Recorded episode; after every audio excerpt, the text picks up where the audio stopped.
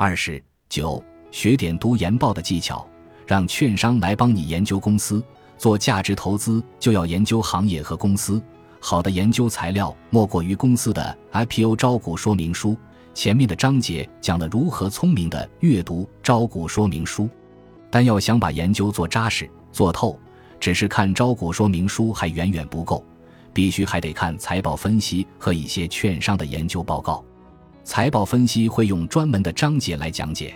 这一节讲讲该如何看券商研究报告。首先，大家一定要树立一个观念，就是千万不要神化券商研究报告。如果不是从业人员或者比较资深的投资者，可能会认为研究报告是很厉害的，说的一切都是对的。而事实上，对于券商，尤其是那些专门写研究报告的研究员来说，写研究报告就是他的日常作业，而且很多也都是套路写作。很多研究报告给人内容丰富、数据也很扎实的感觉，但其实研究员可能根本就没有实地调研过。可能就是抄抄别人的研究报告或数据，自己再改一改就好了。不信你们多读一读研究报告就知道了。同一家公司，不同券商的研究报告相似度是非常高的。之所以让大家不要神话研究报告，就是让大家理性的对待研究报告。事实上，在从业人员或者说资深投资者看来，很多研究报告根本不值得一看。好的研究报告跟好的股票一样，都是很稀缺的。每天几十家券商可能会生产几百甚至几千份研究报告，质量可想而知。但之所以做价值投资还要看一下券商的研究报告，是因为它确实也是有一些作用的。一方面，证券公司确实是需要更多的专业人才专门做这个研究；另一方面，就是证券公司的研究员可以实地调研或者依靠平台的能力，可以获取更多的数据，对分析公司和行业会有帮助。所以，如何聪明的去阅读证券公司的分析报告就显得非常重要了。根据我们的经验，一般而言，阅读证券公司的分析报告有几个要点。首先，分析报告是分卖方报告还是买方报告？所谓卖方报告，就是证券公司发布的研究报告，也就是普通投资者能在网上看到的那些研究报告。之所以叫买方，是因为证券公司的收入主要是其客户交易产生的佣金，当然，券商也会有很多很好的研究报告，但那个都是卖给公募、私募、游资等机构的，普通投资者是很难看得到的。买方报告主要是公募、私募或者其他投资机构自己撰写的，由于这些研究报告主要是自用，指导公司内部做交易决策用的，数据会更加扎实，观点也会更加客观。当然，这种研究报告一般投资者是根本看不到的。正是因为普通投资者能阅读到的研究报告价值一般，读研究报告的时候就要注意挑选，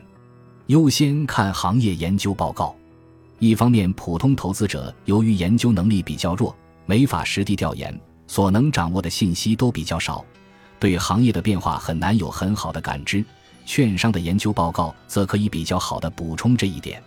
另一方面，由于行业报告一般不涉及个股的深度分析，券商会相对客观公正地进行分析，